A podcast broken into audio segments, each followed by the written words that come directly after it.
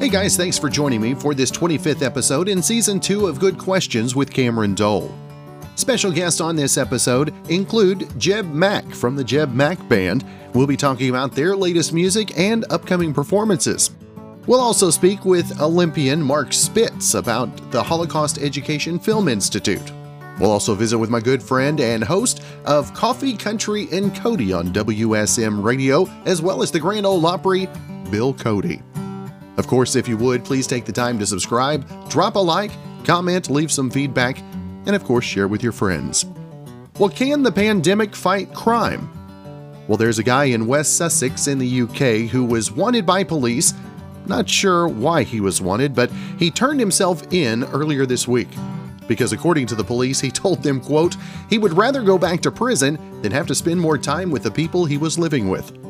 Now he chose prison and, quote, peace and quiet over spending more time locked down with his roommates. And uh, I'm not sure, that may be worse of a sign about his roommates than himself. Well, our first guest on today's episode is Jebb Mac from the Jebb Mac Band. Uh, well, I, I, you're kind of a shoe-in for that, but uh, first off, Jebb, thanks so much for uh, thanks for reaching out. First off, brother. Man, thanks for having me. I really do appreciate you having me on. Now, now, tell us a little bit about uh, about Jebb. Where did where did music? Uh, how how did that ever even come on the horizon for you in the first place? Music. Um, I got started like a lot of musicians or singers in church. Um, especially in country now, it seems like everybody just about almost started in church or, you know, some kind of church format. But I grew up in the church, um, singing. I never was really, I was into sports. I played basketball and uh, baseball and football and played one year of basketball in college. So really it, singing and stuff took a, a back seat to all that until, you know, after my freshman year of college. I forgot when I got to college that you actually had to go to class. so, so, uh, so that, you know, that spiraled out of control for a little bit there. But, but, um, uh, after that, man, I, I started in, I really always had a love for a great song. Um, I started in hip hop. Uh, oh, really? Yeah. So, so this was, you know, um, I was probably nineteen. Uh, I just, I like to sit down and write songs, and most of it was hip hop songs because that's what I listened to, you know, in my teenage years. Um, and as that developed, I got into this band, uh, Justin Smith and the Folk Hop Band out of Columbia, South Carolina. And we got to tour and open up for like uh, Collective Soul, everybody from Collective Soul to Nappy Roots to. Oh, there you go. We went on tour with Snoop Dogg. Awesome. So we went on like a four city Carolina tour. Uh, with Snoop Dogg, which was really cool. And after that, you know, I didn't pick the guitar up till I was like twenty-nine. My wife actually bought me my first guitar. Um, but I, it, like I said, it was all about all about the song. So I was I would sit down in front of YouTube, and I never really had a lesson. I just sit down in front of YouTube and just kind of teach myself how to play. And it just kind of grew from there. And one band member started after the other. I started as an acoustic duo, and then we added a percussionist and a bassist, and then we got to the point where we added horns. So what we try to do now is is bring in really like a, a funk type to to country music. So we like to call it country funk. There you go. Now, now, Jebb, the, the the the genre is is ripe for other types and and bringing in a little bit of new forms of music. And how cool do you think it is to be a part of a, of a genre that is so uh, welcoming, if you will? Yeah, now more than ever, man, it's it's very uh, it's very eclectic. Like there's all kind of, you have pop country, you have your uh, country slash kind of hip hop, you, you know, you have a little bit of everything. But Um, yeah, for us, man, I just I wanted to do something a little different. Um, you can kind of hear the, the hip hop elements in some of our music, but also bring in those those horns, man. But yeah, it, being country music right now is is crazy. Just the amount of new artists, and and TikTok's opened so many doors. You know, for for social media is in general, not just TikTok, but has opened so many doors for some of these new musicians to come in. And and how important is the social media, and how much of a struggle is that for you?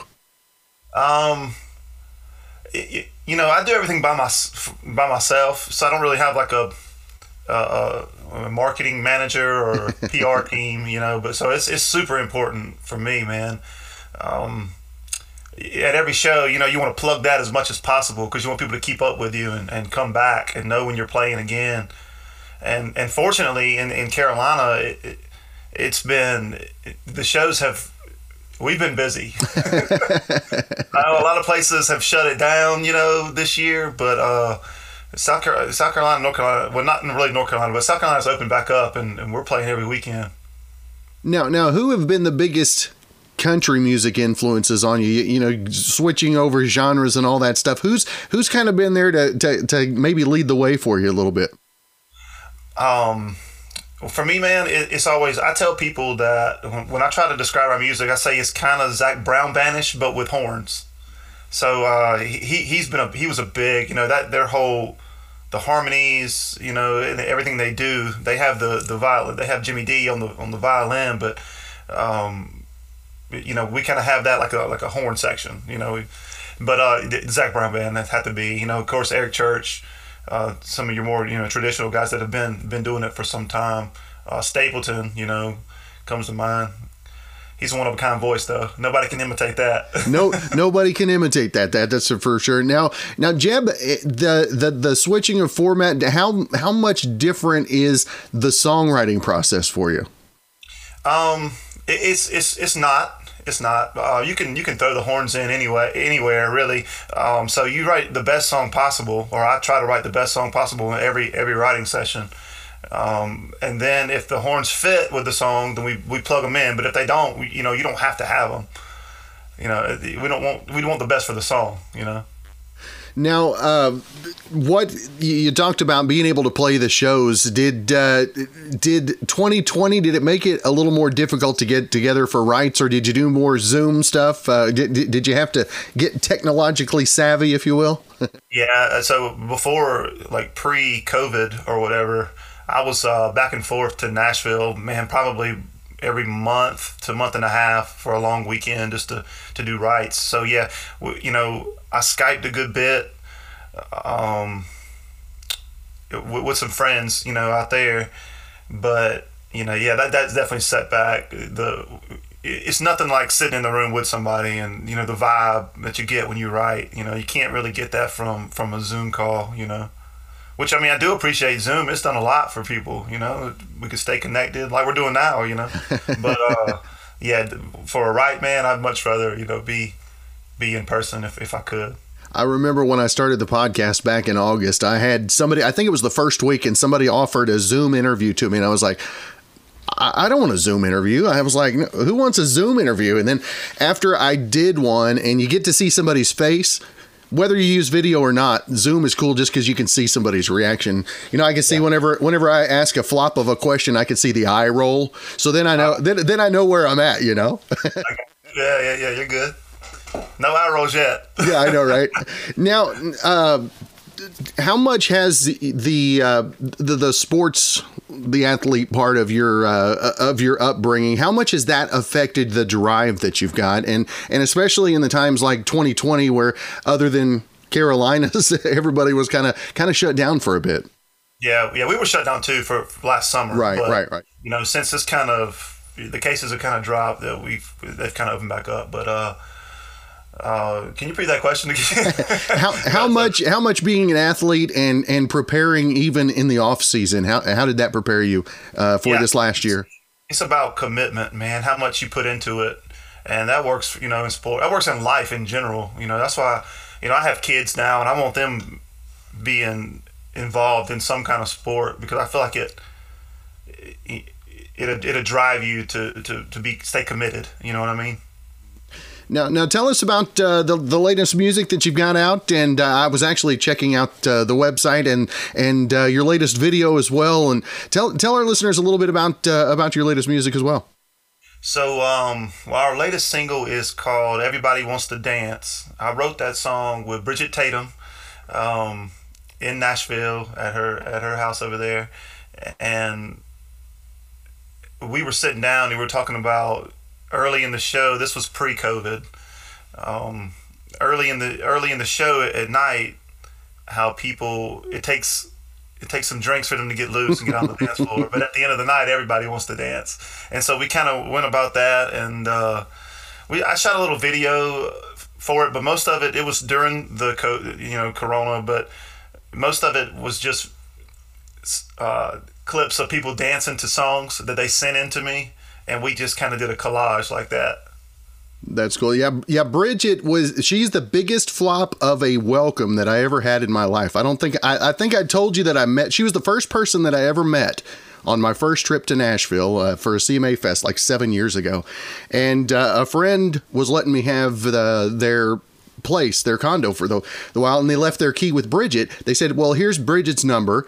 Just call her and she'll meet you there. Well, I get there and I'm like, hey, so, uh, so what, what do you do? How how long you been here? You know? And she's like, oh, I'm a songwriter, a singer and all this. And I was like, really? Anything I've ever heard of? And then she starts naming them off and I'm just like, oh. Yeah. And so I text my buddy. I'm like, dude, you could have at least given me a little bit of a heads up. Yeah. She's cool, though. I'm sure she didn't mind. Yeah, she was cool. I, I was nervous the whole next day, but then we caught up again and uh, and had a great time watching the, uh, the the C M T Awards the next night. So it was like it was all good, and and we're still friends to this day in spite of it. Yeah, yeah. Good people. Now, what what's it like to write with Bridget? Um, man, it was comfortable, man. She's, she's cool. Like she's actually, I live in Florence, South Carolina, and she is from Florence, South Carolina. So I walked in after I found that out and I, I was like, really? I had to come all the way to Nashville to write with you? You know? And she was like, yeah, boy, you gotta come out to Nashville. So, uh, we just sat down at the table, the kitchen table, man, super comfortable. I mean, most of the time, you know, there's good people all throughout the city. Uh, you can sit down and it's, it's comfortable. It's easy. And you just, you talk it out and you, most of the time come up with a song and or an idea sparks a song and what, you know, there's no right or wrong way to do it. Now, I know you got your acoustic with you today. Uh, yeah, I do. I have it sitting over here. You, you, you want to play something for us? Yeah, man, we can do it. I, I, I don't know what you want to play or uh, I'll even let you maybe give it a little introduction into it. All right. Hold on. Let me grab it. All right. So, um, can you hear that? that? Can you hear that? Okay. Sounds great. Sounds great. Um, so, uh, I wrote this song. I had this idea, a guy and a girl. I mean, how many country songs start off with a guy and a girl? You know? um, so a guy and a girl, and, and the girl thinks the guy's running around on her, and she's searching his wallet, searching through his phone for text messages, and she wants proof that he is running around on her. But really the guy, you know, he's he's a good guy and he's not running around on her. He's just running to the bar to drink some ninety proof or to try to find some ninety proof. So um, quite naturally, we decided to write a song called Proof. But uh, here it goes. Here it goes.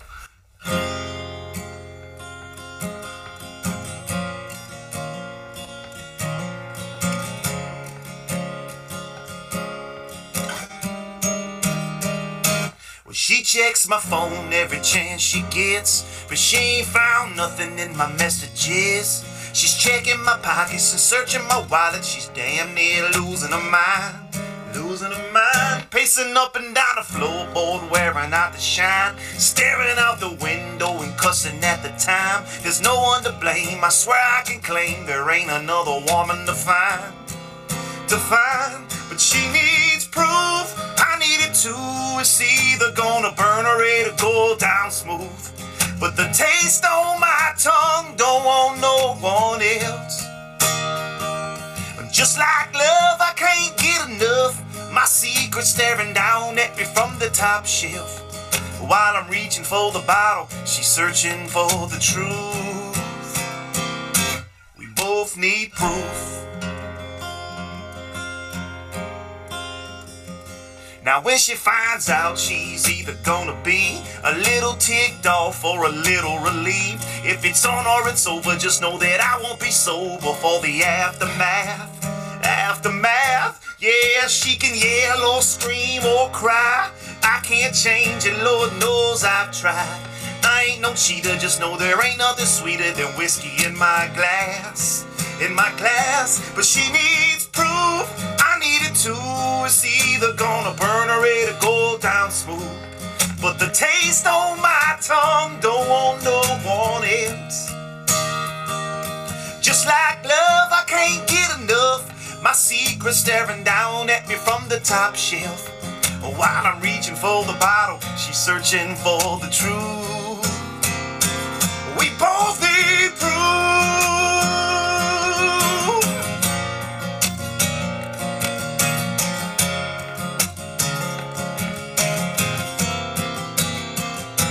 She needs proof, I need it too. It's either gonna burn her or it'll go down smooth. But the taste on my tongue don't want no one else. Well, just like love, I can't get enough. My secret staring down at me from the top shelf. But while I'm reaching for the bottle, she's searching for the truth. It's either gonna burn like hell or it's gonna soothe.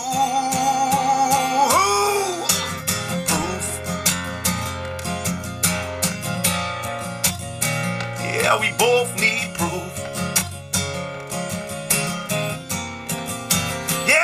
Both need proof. We both need proof.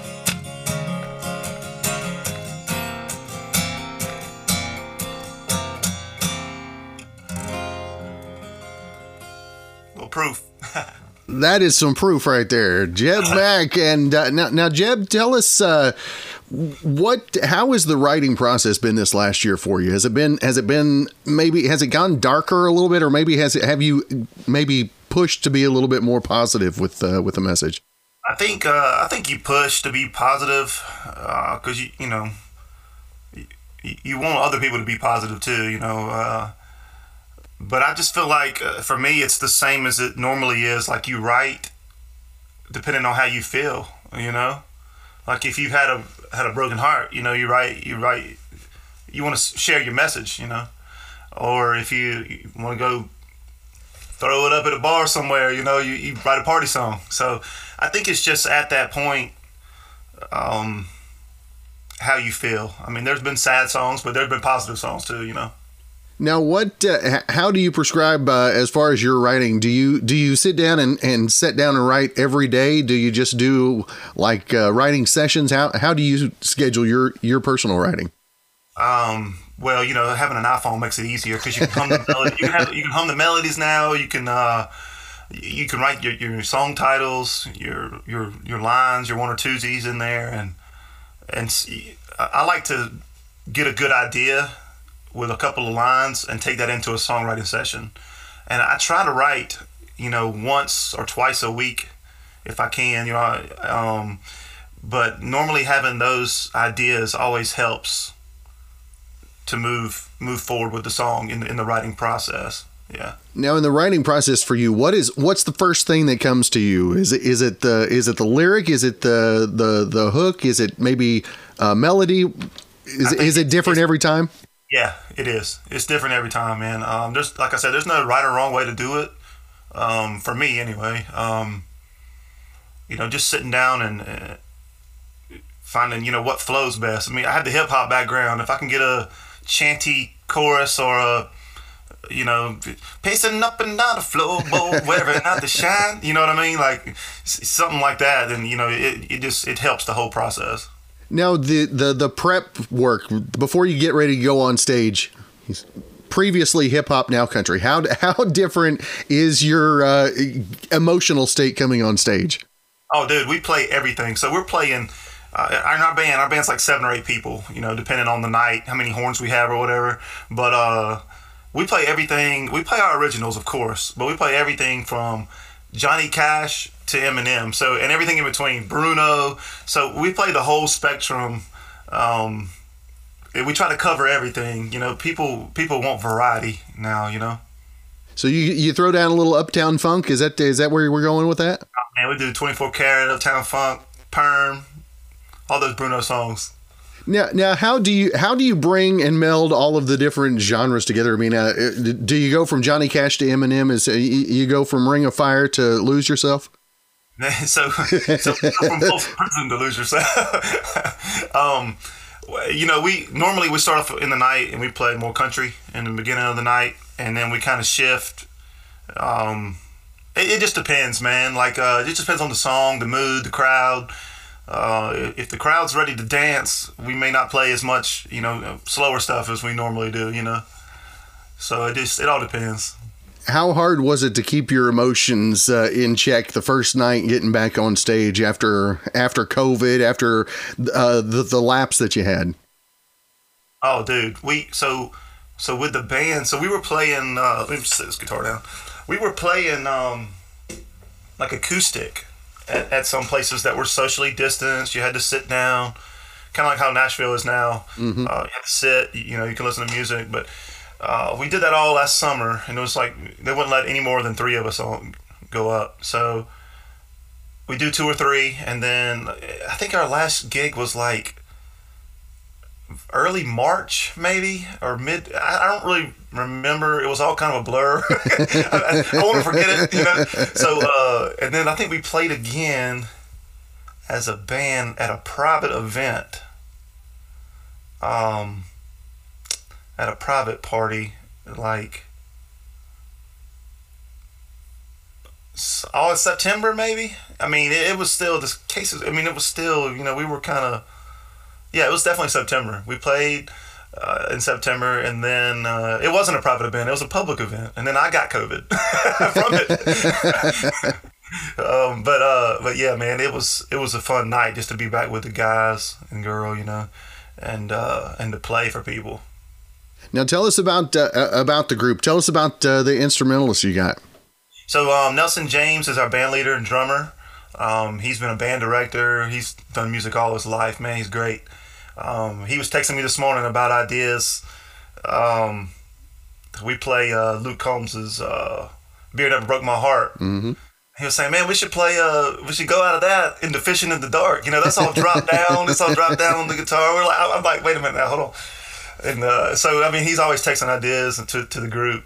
Um, we have Barry Carmichael on bass, uh, really great bassist, man. I'm really blessed to have um, really good musicians with, with the band.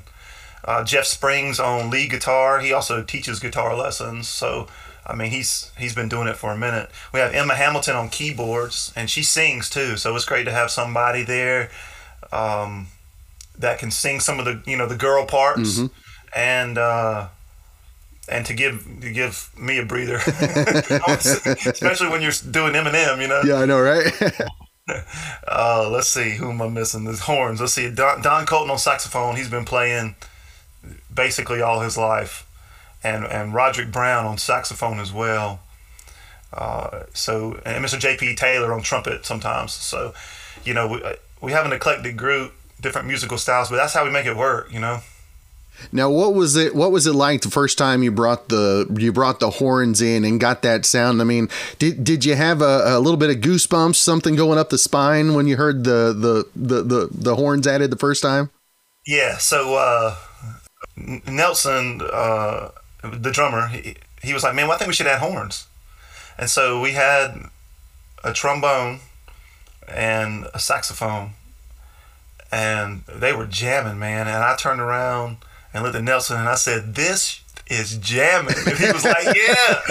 You know, so uh, it just kind of led from there. But yeah, definitely goosebumps, man. Especially, like, I think we played uh, "Free" and "Into the Mystic," and we kind of consolidated it, and um, or or what do you call it, medley or whatever. Yeah, yeah. And um, the horns were hitting apart, and yeah, dude, you just get goosebumps. You're like, yeah, this is dope. Now, d- tell us if, uh, Jeb, if folks want to, to find more information. I know you guys got a show coming up to the, uh, this weekend. Is it tonight? Uh, yeah, so we play like a trio tonight at a brewery here in town. It's Seminar Brewery in Florence, South Carolina. Really good beer, too, by the way. um, and then next weekend, we're at Dead Dog Saloon in Murrells Inlet. That's right outside, like just south of Myrtle Beach, about twenty, fifteen miles south of Myrtle Beach. Um, And Dead Dog's a great place. I mean, they have a great, uh, great atmosphere. It's, it's on the like the where the ocean comes into the marsh. It's super, super cool, chill vibe. Uh, but we normally have a pretty good crowd there. It's chill for only a little while. Then we start playing. It's a little crowd. That's now if but, uh, the, the the socials uh, and website, all that stuff. Yeah, so uh, it's Jebb Mac Band. I tell everybody that's Jeb with two B's. J E B B M A C Band dot com. And then uh, at Jebb Mac Band on Instagram and Twitter. and then Jebb Mac Band on, on Facebook too. So yeah. All so, right. Oh, I'm gonna take the, as bad as I hate to admit it, I have a TikTok. Is that is that where you bust out the Bruno Mars, especially? Well, on TikTok, yeah. I haven't quite figured it all out yet. I'm still kind of a newbie. I, I'm the same with you. I'm, I'm the same with you. Well, Jebb, it's been great to get to know you a little bit today, man. I, I appreciate you reaching out and uh, and coming on today. Hopefully, uh, we'll catch up again real soon. Cameron, I appreciate you having me, man. Thank you.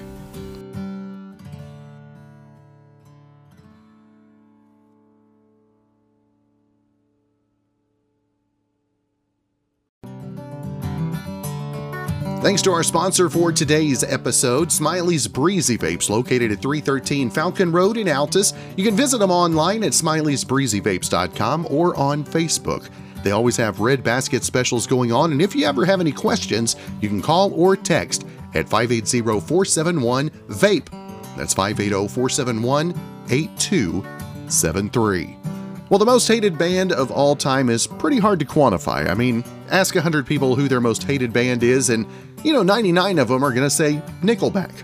But if you ask them to name their top ten, you'd get a wide variety of results. Well, one website used science and math to determine the most hated bands of all time.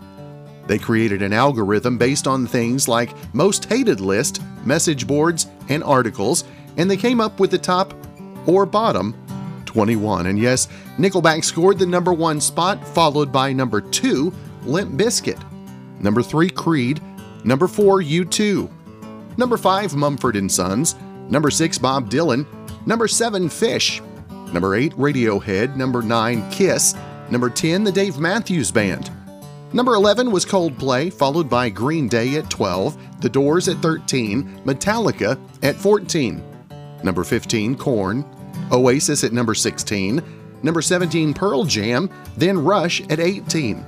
Number nineteen was Nirvana, number twenty, Spin Doctors, and number twenty-one, Linkin Park. And to that I say, really dodged a bullet this time, Smash Mouth. Well, anyway, for more information, you can visit the website best of it online dot com. And uh, did they miss it? Did they get it right? Leave some comments. Let us know who should be on that list. Well, our next guest is Olympic swimming legend Mark Spitz. We'll be talking about the Holocaust Education Film Institute. First off, thanks, Mark, for taking the time to be on the show. Well, thank you for having me on. Now, obviously, uh, the, the, the swimming has uh, allowed you some opportunities to, to be involved with some great causes, and, and I love what we're going to talk about this morning, the, the Holocaust Education Film Foundation. And uh, how, Mark, how did you first get involved with uh, with the foundation? You know, a good friend of mine who is a filmmaker, we have been knowing each other for probably, what, thirty-five years, said, you know, I'm sort of passionate about the Holocaust. We should be telling these stories uh, because they're not around uh, very many of them to tell their stories. As time moves on, they're in their eighties and nineties. We should do some films together. And so we kind of came up with this idea of an education, the Holocaust Education Film Foundation. That's how the name sort of came about. And the whole idea is aimed at preserving the stories of the Holocaust survivors through film, interactive education films where people can watch these films and educators can download these films and, and look at these films rather than just being a soundbite that's two minutes that says, oh, well, six million people basically got killed in the Holocaust and they move on to something else. Because we don't want anything like history to repeat itself and have this happen.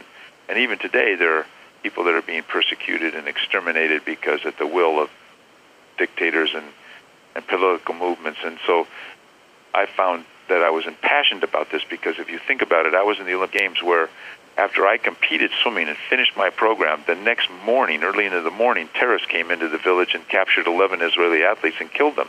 In one sense, this was sort of a small little version of that. And so every time I, for the last forty some odd years, talk about my Olympic performance, it's always brought up about, well, it was involved with the eleven Israeli athletes that got killed. And I'm going, you know, I was impassioned when my friend said, let's do something on the Holocaust, and it just seemed to be a natural fit. So that I would try to raise money so that we could do these films so that people and kids that come into the future will learn about things that happened and, and, and refute the naysayers that say it never did happen. Yeah, that was that was my next question was was about the naysayers. How important it is for you to be able to be uh, accurate and uh, true to true to what the time really was, and, and how important is it for you to get the the correct information out there? I think it's very important, and if you you know even go to our website and look at the small little uh, film snips that we have. I mean, we've got one. There was a guy that was a, a famous uh, guy that was on T V on Hogan's Heroes, named Robert Clary. We told his story. Um, and, and yet, ironically, he was a concentration camp survivor.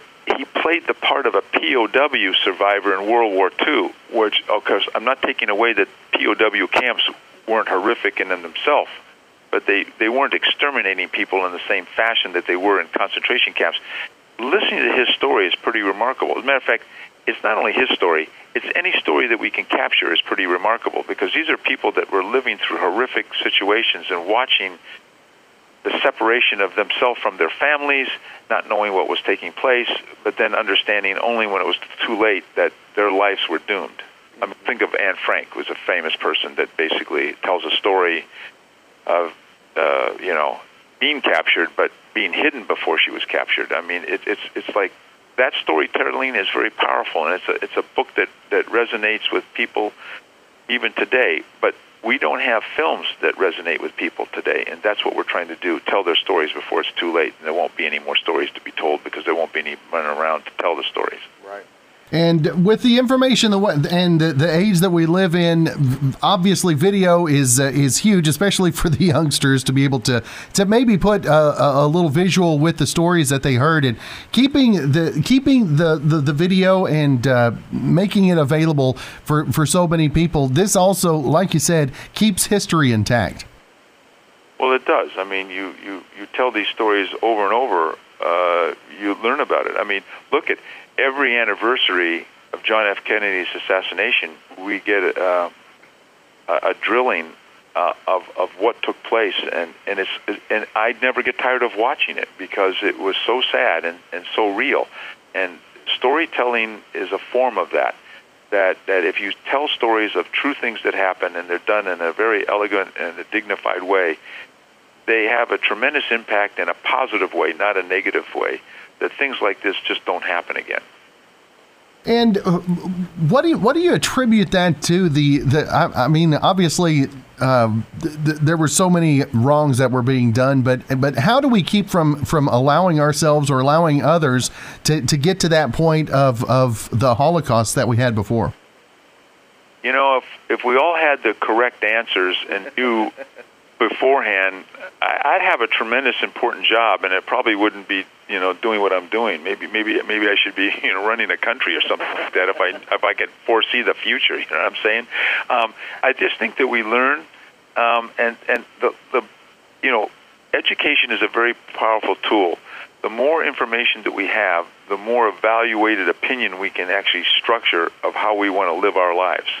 And when you're ignorant to the facts of things that can happen in a negative way down a path that you're not familiar with, then that's how things happen, like I think the Holocaust did.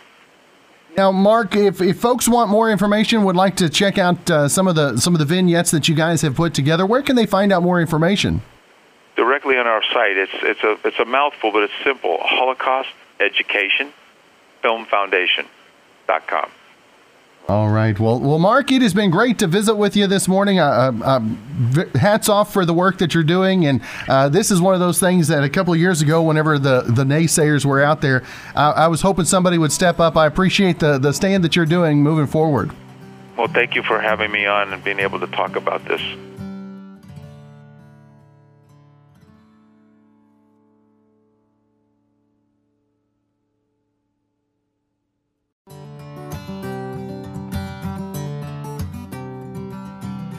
Thanks again to our sponsor, Smiley's Breezy Vapes, three thirteen Falcon Road here in Altus.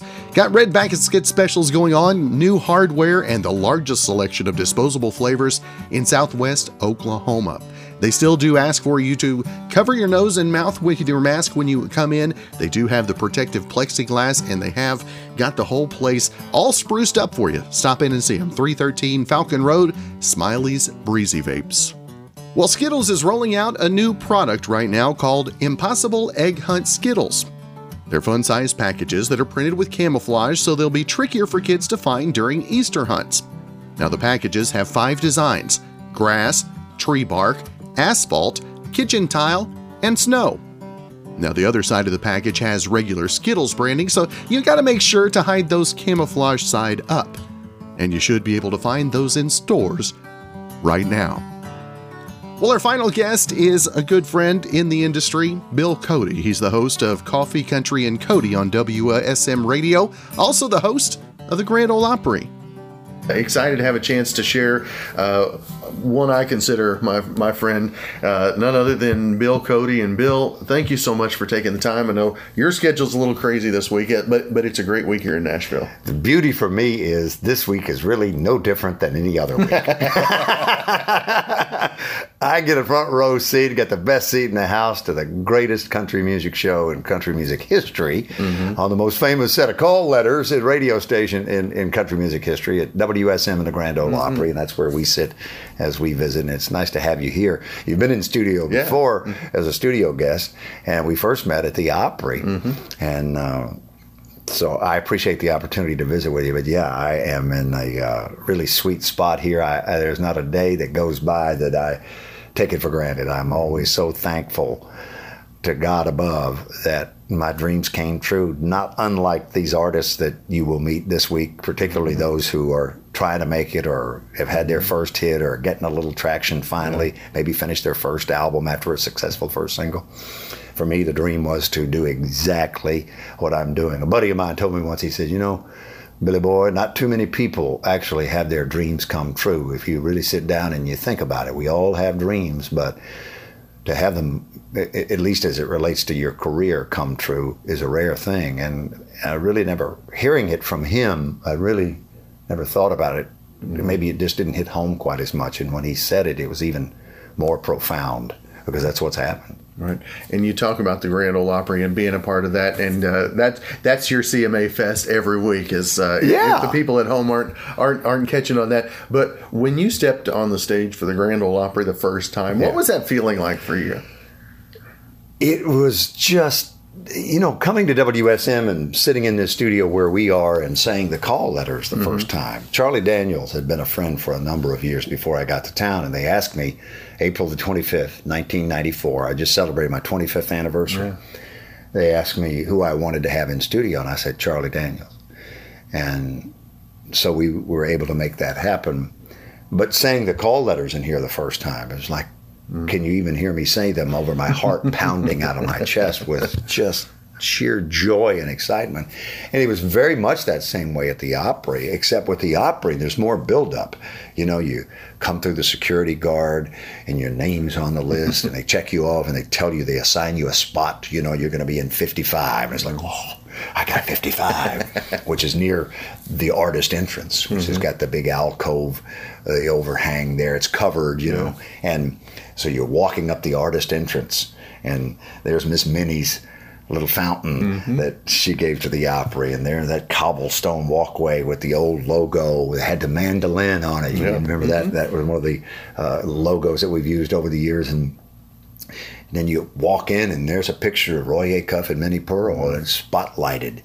And there are the mailboxes, and there's the security check-in point. And it just it every step you take, this excitement is building. Mm-hmm. And For, for those who go back far enough to remember the Porter Wagoner show on television, right. originally for me it was in black and white and then later in color, but Porter, all you would see were his boots, you know, his lower leg and his boots walking down the hallway, and then the door opens to the studio and he walks in and the mm-hmm. show would begin. That was his open. It kind of feels like that was to me as a kid watching him on television. And then when we got, when it actually, they started doing color episodes, they were patent leather red. And of course, then you could see, you know, suits that he wore, those great rhinestone suits that Manuel designed for him. Mm-hmm. They just popped. So you walk in there and the place, I have never been in an auditorium where being backstage was so different from being in the audience. In most places, it's almost the other way around. If you're in the audience and you come backstage, it's like, oh, Boy, I thought it would be more glamorous back here, mm. right? Because everybody wants what? What's the number one request you get once you get people tickets? Backstage. Oh, I would love to go backstage. I would love to go backstage. Famously, Merle Kilgore, who managed Hank Williams Junior Mm-hmm. for most of his career, and Merle was a great singer and writer and artist in Ring of Fire with June Carter, among the most famous things. Merle was asked so often for backstage passes to Hank Williams Junior that at his funeral at the Ryman, his memorial, you had to have a backstage laminate to get into the funeral. It was an inside thing, but mm-hmm. that's what. And you come backstage and you're just like, oh, well, it's not even painted back here. It's just concrete blocks and mortar. Mm-hmm. At the Opry, when you're backstage, the view back there, you know, we've got the green room and now the dressing rooms since the flood in twenty ten mm-hmm. all have themes and names, and and it's so colorful and bright and welcoming. And then there's the green room with coffee and lemonade and tea and and Opry popcorn. Yes. Uh, then you make your way out. This is if you're coming in from backstage. So, you know, the night I, I back to your question, I'm rambling, but when you when you finally make it into the immediate backstage area to where the performance is on stage in the historic circle, you are just almost levitated would be the word. I, that's how I felt. When that curtain went up, the rush of energy. And it's so steep mm-hmm. when you're on the stage and you're looking yes. up, and you've been back mm-hmm. there, you look up and it is really steep at the yes. top up there. Yes. And when these artists come out, like earlier this week as we sit here, uh, Carrie Underwood mm-hmm. was on that night. And I mean, I'm leaving out a ton of people, but uh, Bill Anderson opened the show, right. and Josh Turner was there that night. Travis Tritt came mm-hmm. in that night. Carrie Underwood is there. But there's a rush of energy that just really swoops down onto that stage. And when that curtain goes up, keep in mind, as an Opry announcer and personality, as the host, you're the first face and the first voice that the spotlight hits. Right. And you can feel it, and I just literally was probably up on my tiptoes if somebody had a picture at that moment in time, because I was so, so excited. But being backstage and looking up at that, and you go out front and you sit in your seat and you look at the stage, it's like you're in two different universes. Right. Mm-hmm. Where it's not like that too many other places I can think of or that I've hosted or been. That's right. Now, you, you talk about uh, some of the history, and you talked about the flood. What was, what was the the, the, the reconstruction and all that that uh, along with the flood, and what was that like to see everybody coming together? With well, you know, we were where you sit right now was the only part of the Opryland complex that did not take on water. This studio was never wet. Wow. It is the highest point of the hotel. Mm-hmm. It kind of sits up on an island of sorts, and you noticed that if you mm-hmm. drove in, you, right. kind of, you come uphill, and the water went around, and of course, just down the hallway from where we are, where the, the Delta and the Cascades the lobbies are located, uh, when you looked off, it looked like the Titanic. It was wow. completely engulfed in water, m- several feet of water, you know, mm-hmm. millions upon millions of gallons of water, and and, and it was full of every wretched thing you can think of. When you get into a flood like that, it was just putrid. In hazmat guys are walking around in here, and I didn't come in on that Monday. The flood occurred over the weekend, is mm-hmm. when it began. Um, so that by the time all this had happened, they had made a makeshift home for us at the W S M Tower, which is in Brentwood, mm-hmm. which had never been. A lot of people, a lot of artists even thought they came there to audition because it looked inside very similar to the old National Life offices mm-hmm. downtown at mm-hmm. seventh and Union, which are no more. There's a plaque there right across from the Hermitage Hotel. It's where right. T PAC is now. But what it did, uh, particularly for the Opry, because, uh, you know, you take a backstage tour, and I, I would really, truly encourage your listeners, if they are coming to the Opry, in addition to getting a ticket and seeing the Country Music Hall of Fame and trying to take a tour of the Ryman, take a tour of the Opry House, yeah. because your your visit really isn't complete until you've done those things. You know, you come to the Opry, take a backstage tour of the Opry House, catch the tour bus, go to the Ryman, take that mm-hmm. tour. If you can catch a show, if it works out while you're in town, do that. Go to the Hall of Fame yes. and plan a couple of days at the Hall of Fame. And W S M's featured prominently there. But how in the world do you take a stage show that's ninety, soon to be ninety-four years old? This October, October fifth, will be ninety-four years old. Where do you find the time to renovate the building when you've got, starting this week, we will do, and this doesn't include private shows that we do for right. corporations from time to time, but this week alone, two shows on Tuesday night, Thursday night, Friday night, Saturday night. We're off on Sunday, and sometimes there's somebody in that building on Sunday. Mm-hmm. We're doing something private. Next week, Monday's a private show, Tuesday, Wednesday, opera shows, Thursday we go to Bonnaroo. Mm-hmm. This is just opera shows we're talking about. Where do you find time to renovate? Mm-hmm. Well, now we know, hundred-year flood. Yeah, there we go. When you're displaced and you have to go somewhere else, which we went to War Memorial, never missed a show, right. went to War Memorial, did the show there, uh, and uh, goodness, after that, uh, where did we go? Um, we were in a variety of different places during the course of, of that four or five months. Mm-hmm. um, but... yeah, that just seems ridiculously distant, mm. yet like yesterday at the same time. And what's it been, nine years now? Yeah. But that's that's what happened. It gave them a chance to really start over. As like if we were redoing everything except the shell, you know, the outside mm-hmm. remained right. the same. It's a very unique architectural design to the right. Opry House. If you've ever seen a picture of it, or if you've ever visited Nashville, been there. Um, yeah, it... Um, It just gave us an opportunity. I think the best quote I heard was Trace Adkins, who said, uh, who's full of great quotes on, yeah. on any given night. He told Dan Rogers, our marketing guy, the other night, who was the manager on duty.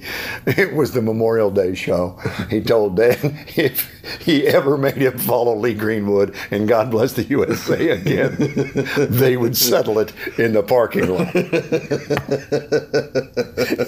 I will kill you if you ever make me do this again. But Trace said of the Opry, he said, it kind of reminded you of a high school cafeteria back here, which if you were there pre-flood, that's a perfect description because mm-hmm. they had the old metal lockers that we all had right. in school. A lot of times mm-hmm. they were in the cafeteria or around the walls of the right. cafeteria. And um, that was just even down to the color and um, that greenish color that you see all over the world, you know, in high schools and junior high schools. And it just gave us a chance to, to revitalize and, and reinvent ourselves in a lot of ways. Mm-hmm. I think this city, and certainly the Opry, after the flood, this it factor that's kicked in, this everybody comes and then they want to go back home and get their stuff and move here mm-hmm. from New York and Los Angeles and Chicago and Philadelphia and anywhere else in the country. But these market areas that at one time would have said, oh, I don't want to go to Nashville. Mm-hmm. You know, hillbilly music. That's not, that's not, I'm not a country fan. And now they can't wait to get here. Yeah. And it all started. That was a, that was a critical moment in the history of Nashville musically, entertainment in general, the revitalization of downtown. Everything that you see that's that's happened in the last few years came after that flood. Yeah, that's mm-hmm. just a that's just a a, a tidbit. Yeah. Of, uh, now, I don't wish you a flood. No, no, no, for no. revitalization. But I uh, I have seen it with my own eyes, and somebody's been here uh, for many years before the flood. You know, again, I came twenty-five years ago in nineteen ninety-four. Mm-hmm. Well, that's awesome. Well, Bill, I, I know your schedule's packed, our schedule's packed, but uh, I wanted to get a few minutes with you, and uh, I can't say thank you enough for your time and, and the friendship that we've been able to build over the last couple of years. Yeah, Cameron, thank you. Uh, you're so engaging, and the fact that you care shows uh, in your eyes and in your face and in your conversations, whether it's with me or other stars that you've had in this week, and uh, I wish you nothing but the best, and please stay in touch and come see me when you can. All I right? will. Bill, always good to see you, my friend. Thank you. Well, thanks again for joining me for this episode of Good Questions with Cameron Dole. If you ever have a comment, question, or anything else you'd like to know, you can find me on Instagram, Twitter, and Facebook, all at G Q with Cam. If you'd like to help out in the funding for the podcast, feel free to click the support tab and follow the instructions. If you've got a special guest idea, you can email me, gqwithcam at gmail Proof dot com. Again, thanks to our good friend Brandon Allen for coming up with the theme for Good Questions with Cameron Dole. We're going to let him play us out, and we'll be back with episode twenty-seven of season two coming up on Monday.